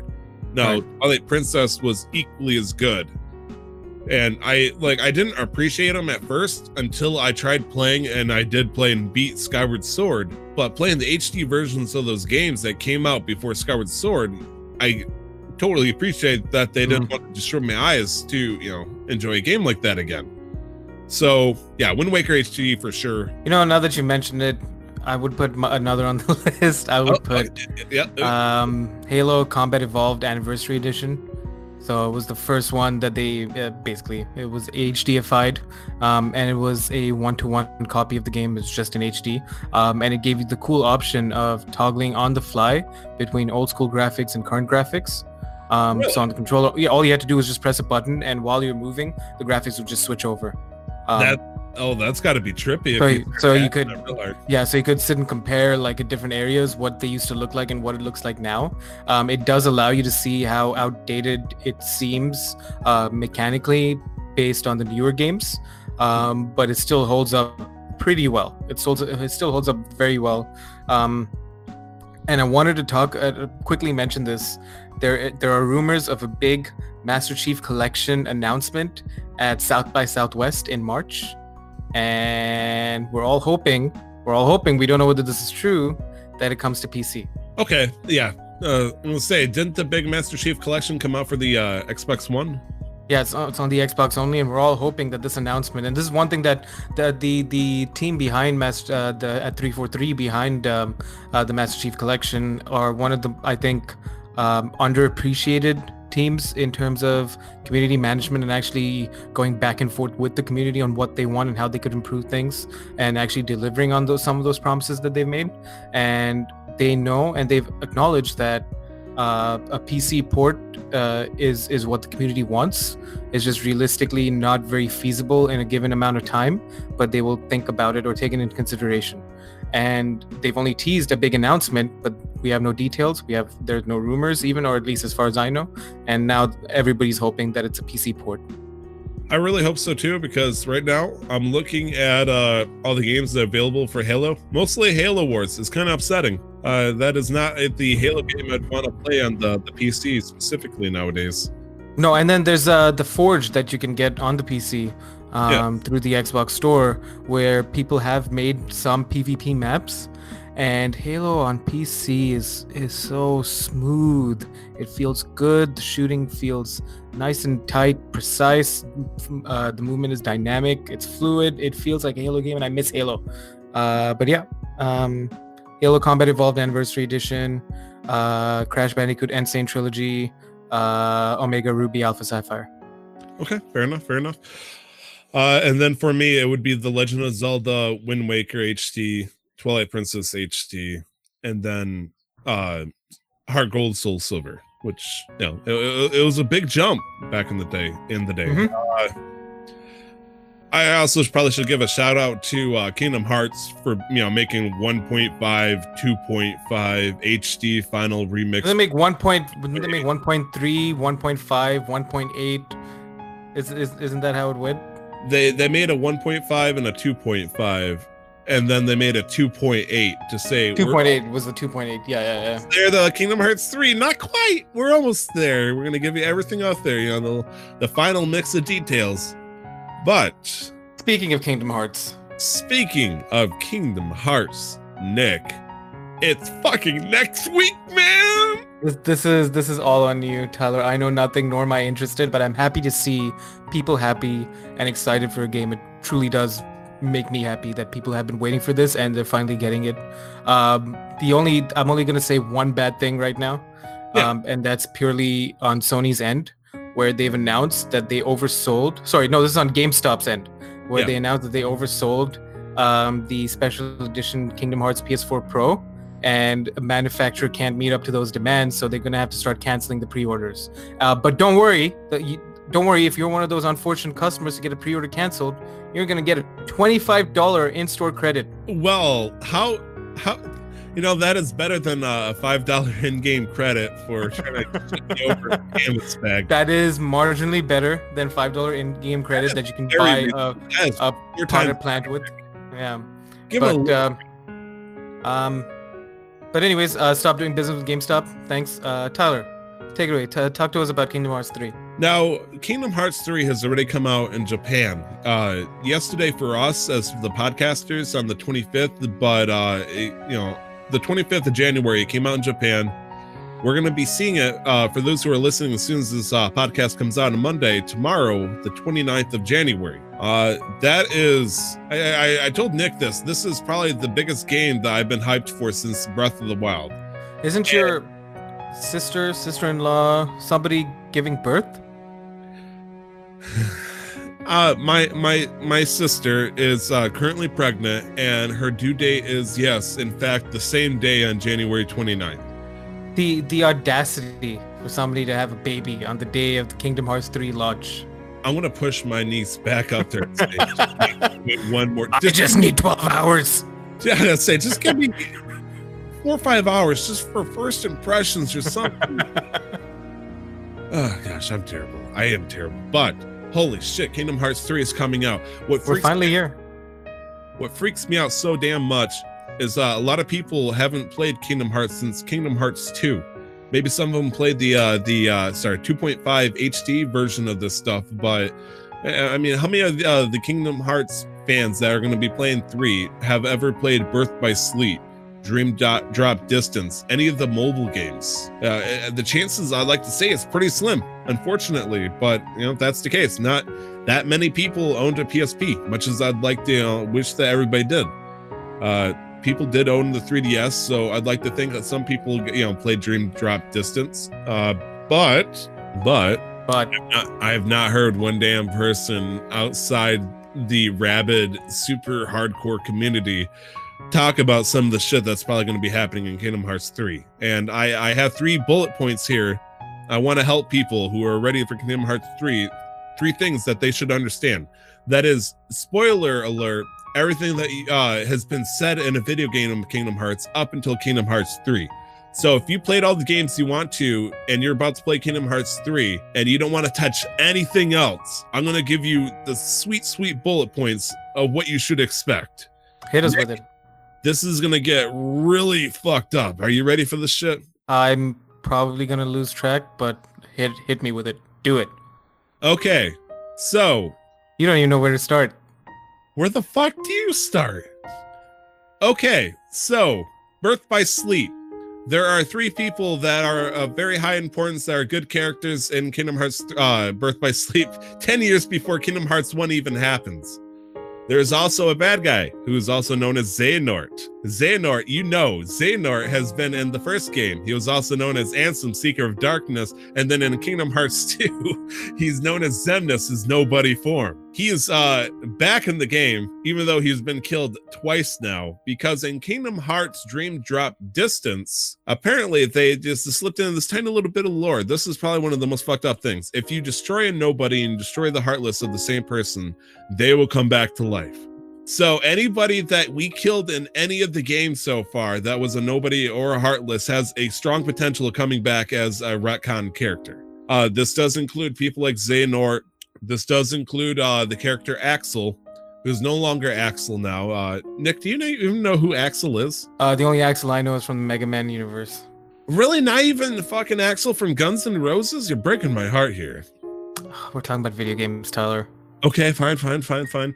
Uh, Axel, uh, he was part of Organization thirteen. He really liked uh, Sora's Nobody Roxas. Uh, a lot of beef happened. And the last-ditch effort, despite the fact he did a lot of naughty things, such as kidnapping Sora's uh, not so much girlfriend, but kind of girlfriend Kairi for a good point, uh, he saved Sora at the last minute and sacrificed himself, therefore died.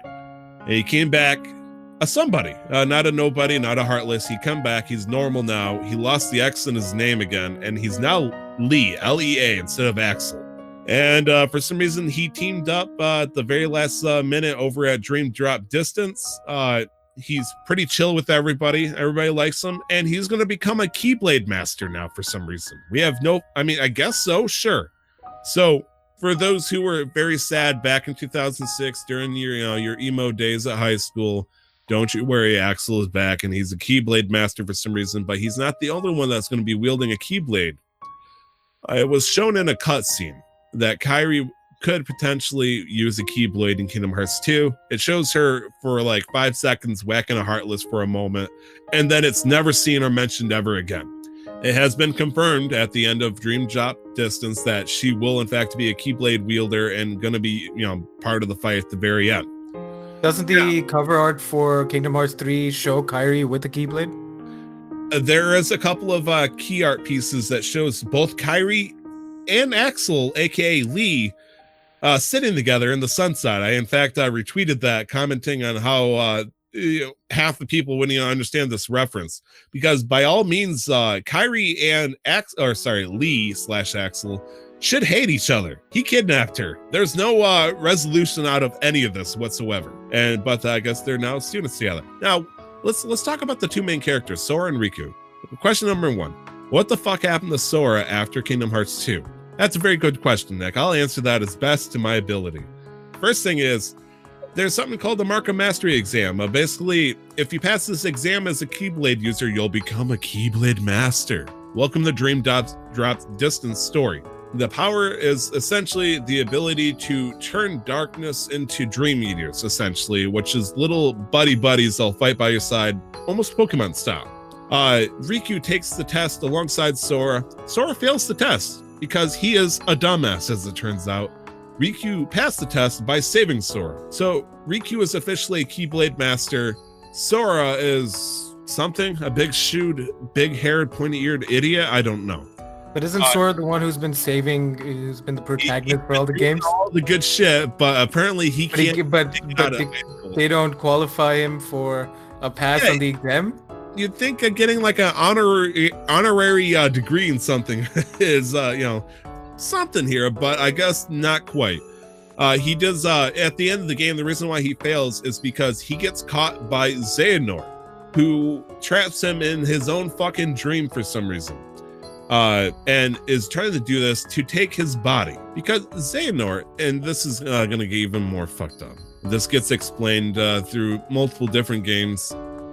Xehanort is an old as shit motherfucker. Like we're talking, I mean, his his original uh, showing of him is a bald-headed motherfucker with a pointed white beard. This is in Birth by Sleep. I was talking about how there was a game that happened ten years before Kingdom Hearts three. There are three characters. First one I'm going to talk about is Ventus.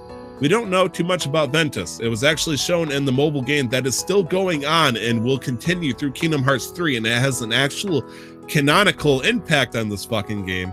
That Ventus, some reason, is potentially hundreds of years old and but somehow got trapped on something called the time axis, which means worlds will move at different time rates.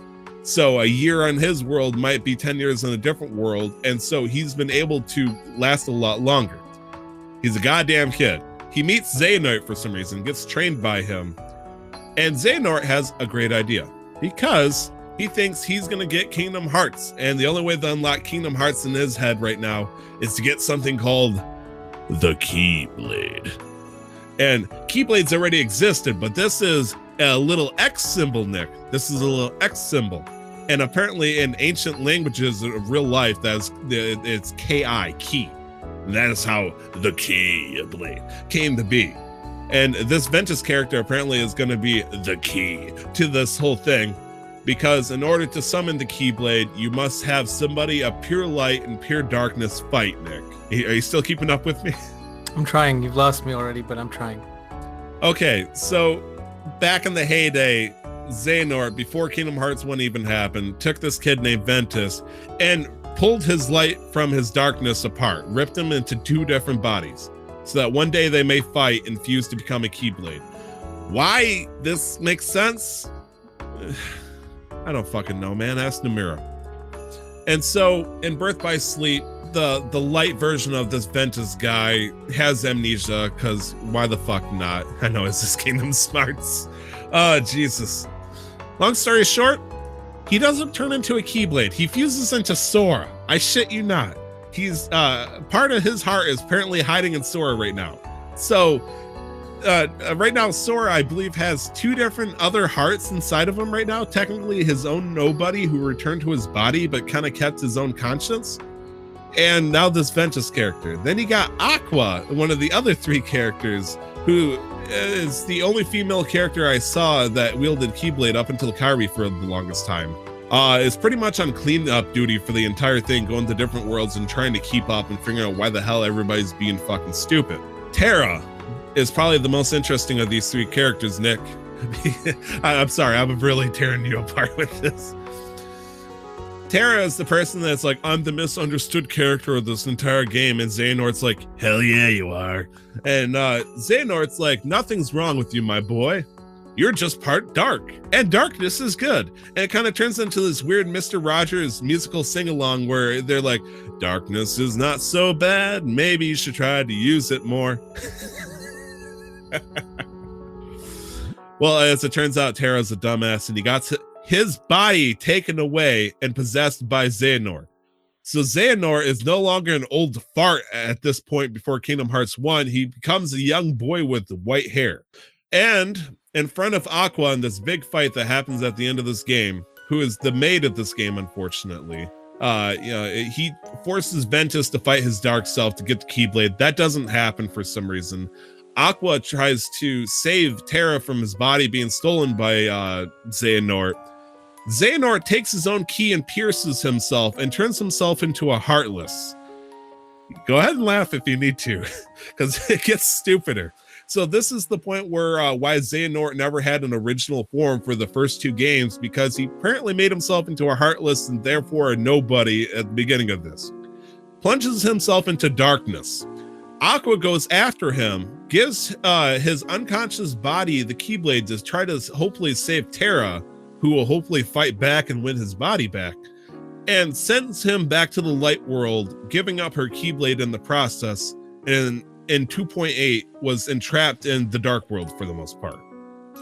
So Ventus is hiding in Sora's body. Aqua is in the dark realm right now, who uh, the only person she's seen in a while was Mickey Mouse for at one point. Uh, Terra's body is currently possessed by Xehanort. Okay, so what's happening in Kingdom Hearts three? What should you forget? You probably should forget all the shit I just said, because it's not going to make sense, man. It's not. There's no way they can wrap this all together, can they? Um, couple of couple of things. Um, why? So all I know about Kingdom Hearts is that you've got Sora.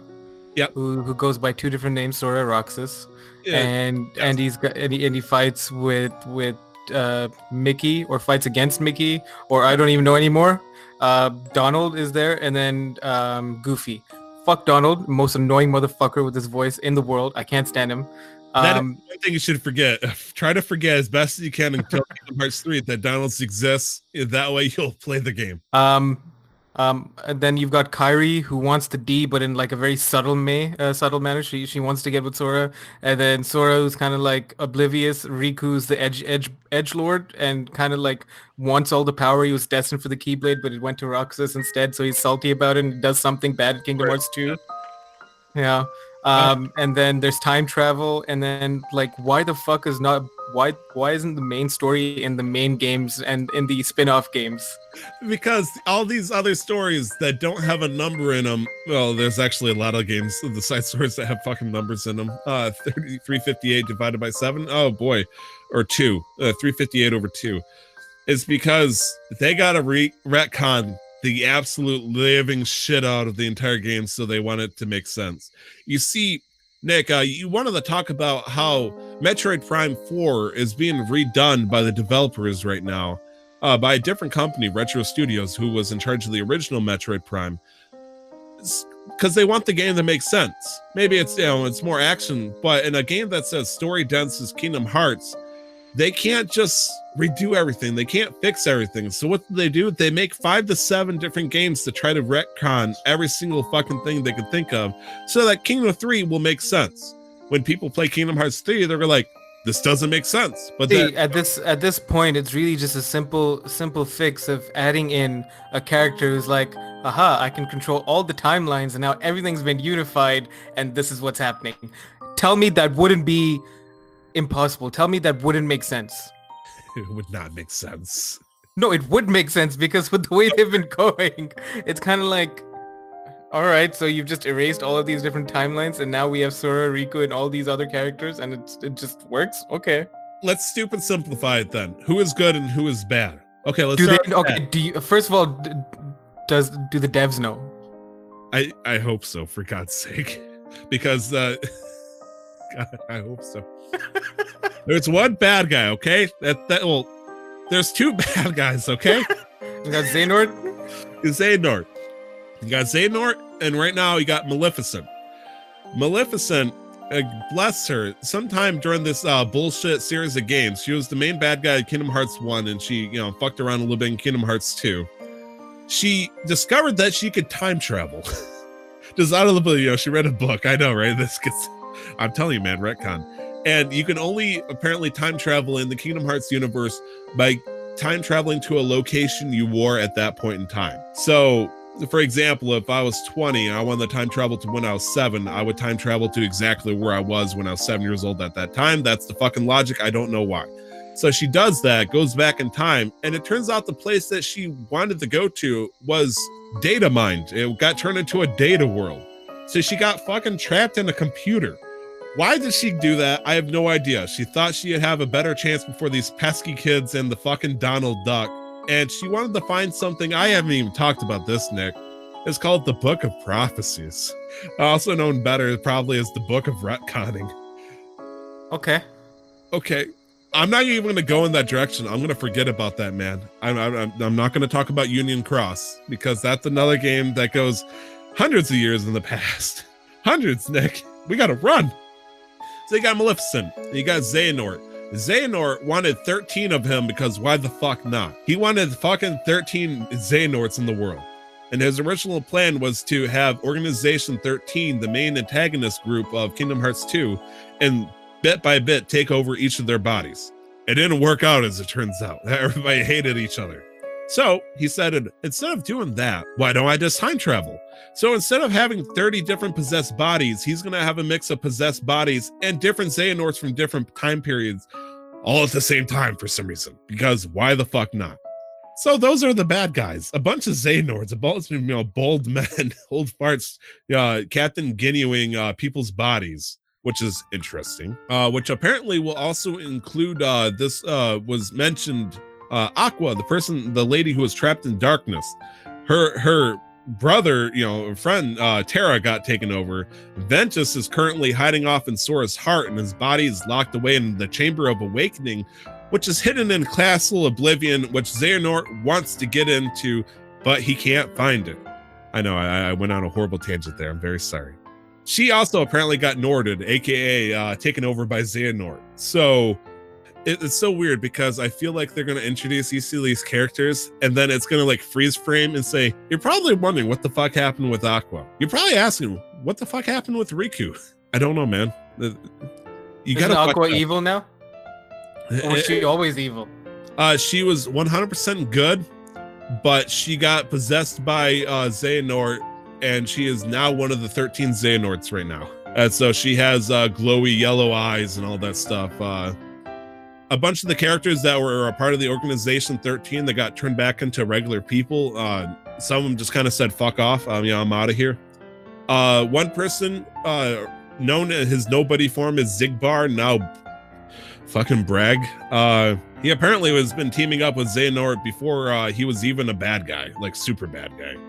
And so uh, a lot of people don't know that much about Zigbar, even though he's actually been really behind the scenes.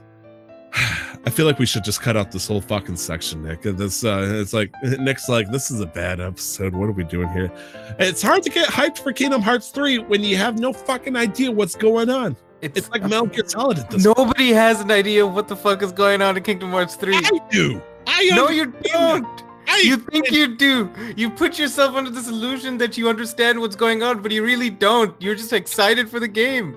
Ask me a fucking question. I can tell you anything about the lore or tell you if there's no lore in that section. There is no lore in the game because they've, it's so convoluted. It's Kingdom Hearts. Tyler, are you excited for the game? That's all that no. matters.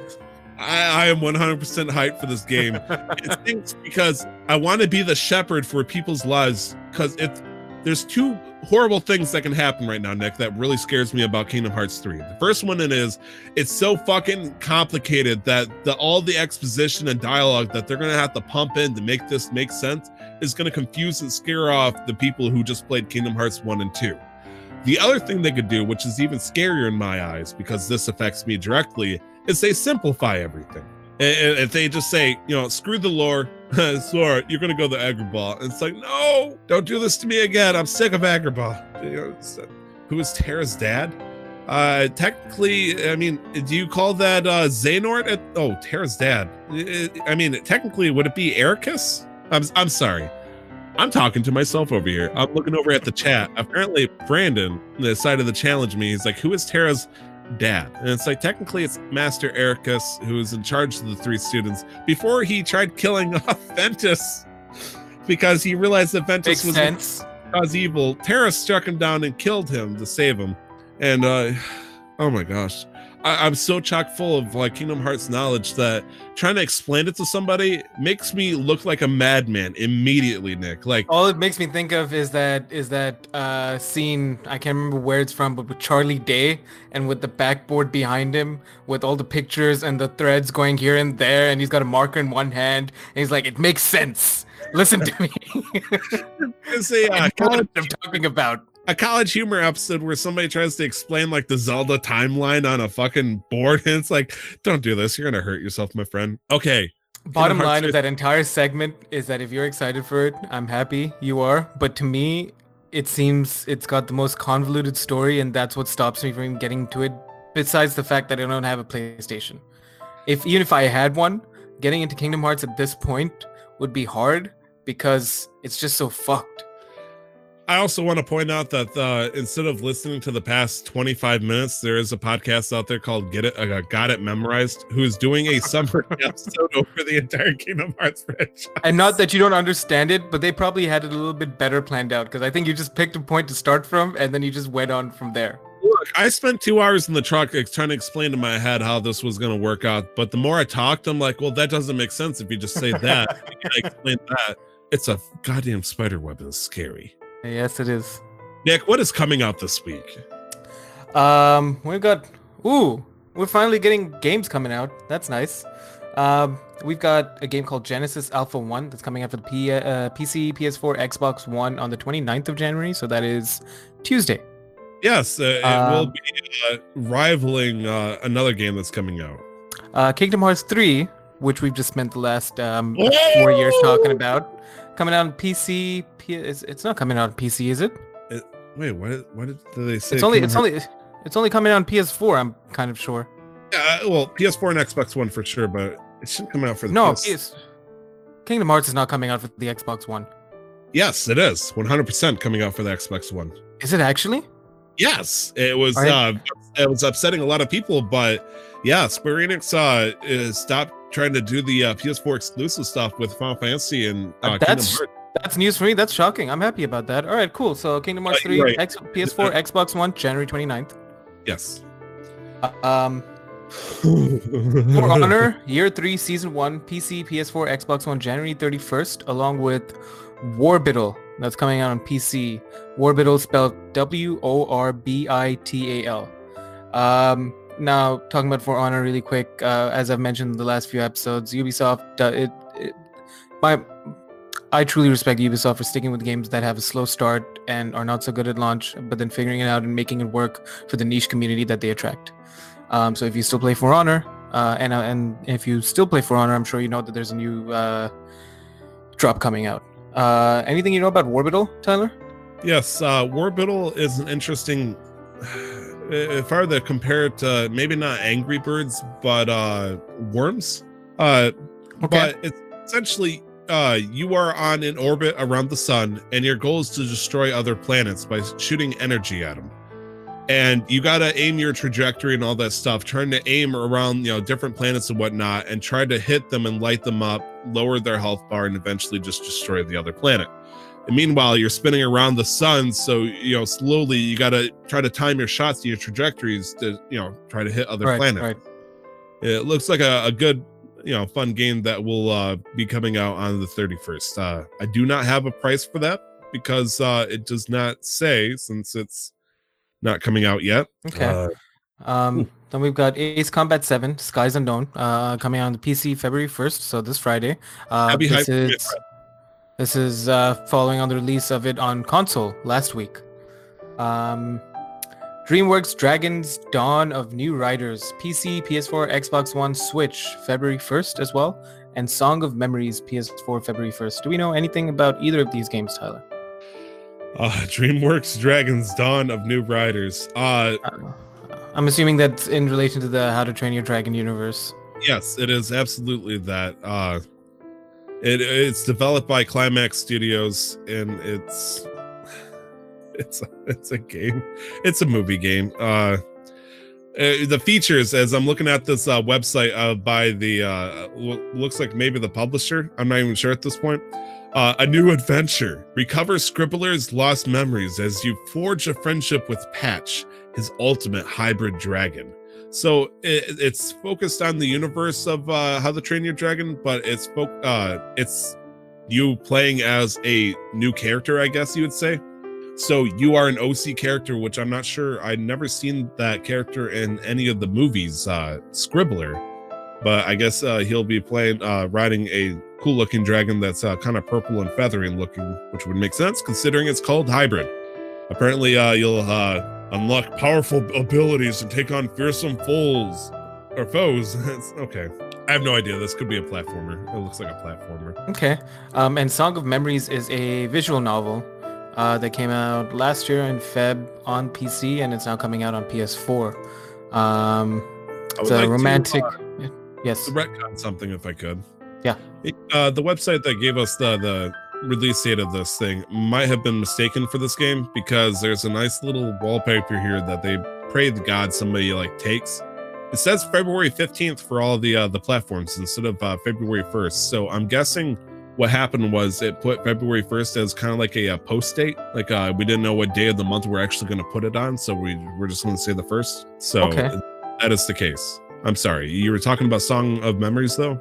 Uh, yeah, no, that's it. It's just like a romantic adventure visual novel that has, you know, post-apocalyptic themes, apparently.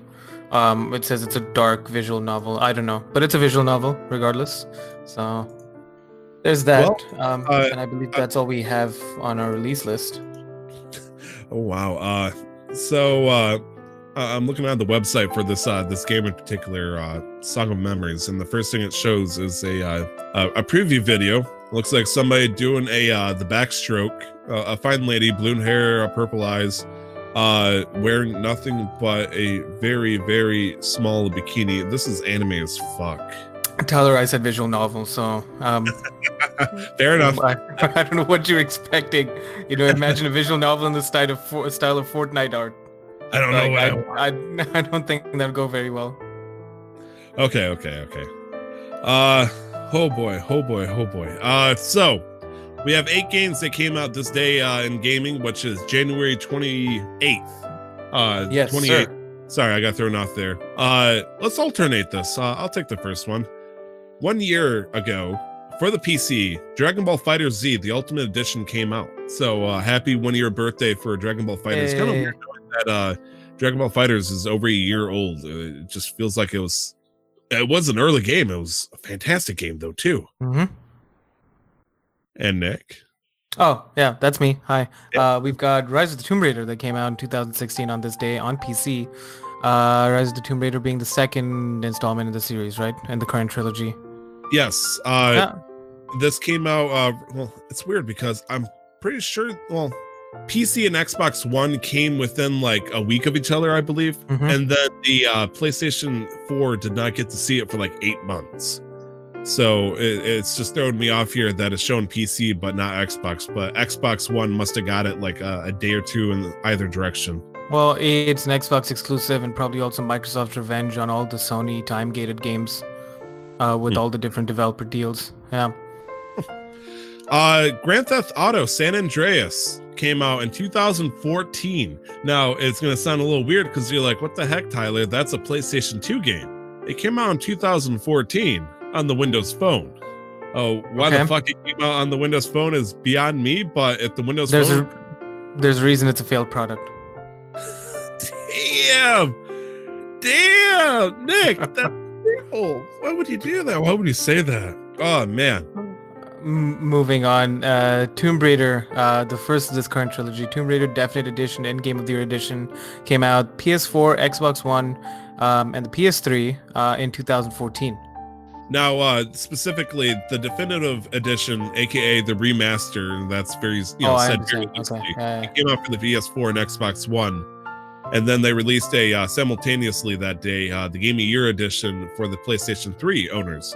Even though, you know, uh, PlayStation four has been out for a year or two at that point, they wanted to make sure that, you know, if you really wanted to play Tomb Raider on the original P S three, we could totally hook you up. Uh, this is a pretty big one, I'd like to think. Uh, Mass Effect two came out ooh, seven years ago on the P C in mm-hmm. two thousand twelve. Wowza, man. I've only played Mass Effect three. I, I, I have any of them, but I have watched so much play of it.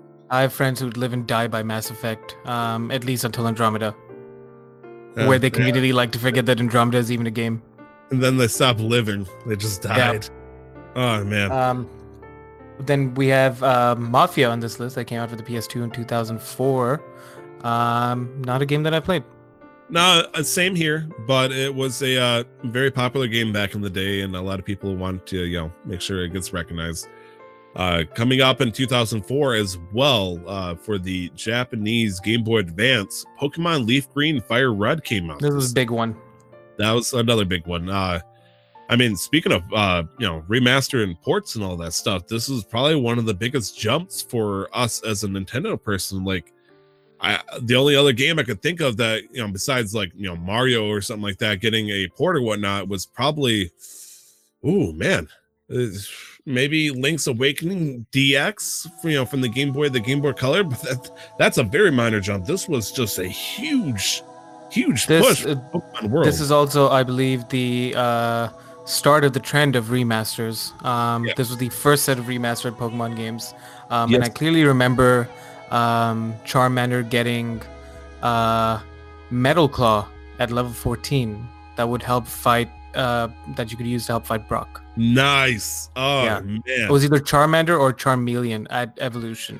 I can't remember because I'm the kind of person to sit outside in the grass uh, grass patches outside a gym and just train until I'm like at level. So my, my starter Pokemon has to be two levels higher than everybody else in my team, and everybody else in my team has to be at the same level, and that same level has to be on par with the gym leader's highest Pokemon. And so by default, my starter Pokemon was always two levels higher. That was my oh. strategy throughout the games. Nice. And did it work? Oh yeah, I breezed through everything, but I'd spent a lot of time training. Oh, okay, okay. Uh, lastly, Nick. Uh, what is this? Uh, Gran Turismo two. Uh, this came out on the European P- uh, PlayStation one in two thousand. That's a long time ago. I was yeah, uh, five at. I was four at that time. You were four? Yeah, because uh, May ninety-five, right? So I was only four, four and a half. Man, I was uh, I was nine. Yeah. Man, I was nine year five. Man, I was in school when you were just in diapers still. I was four years old. I was not in diapers. What do you mean, Tyler?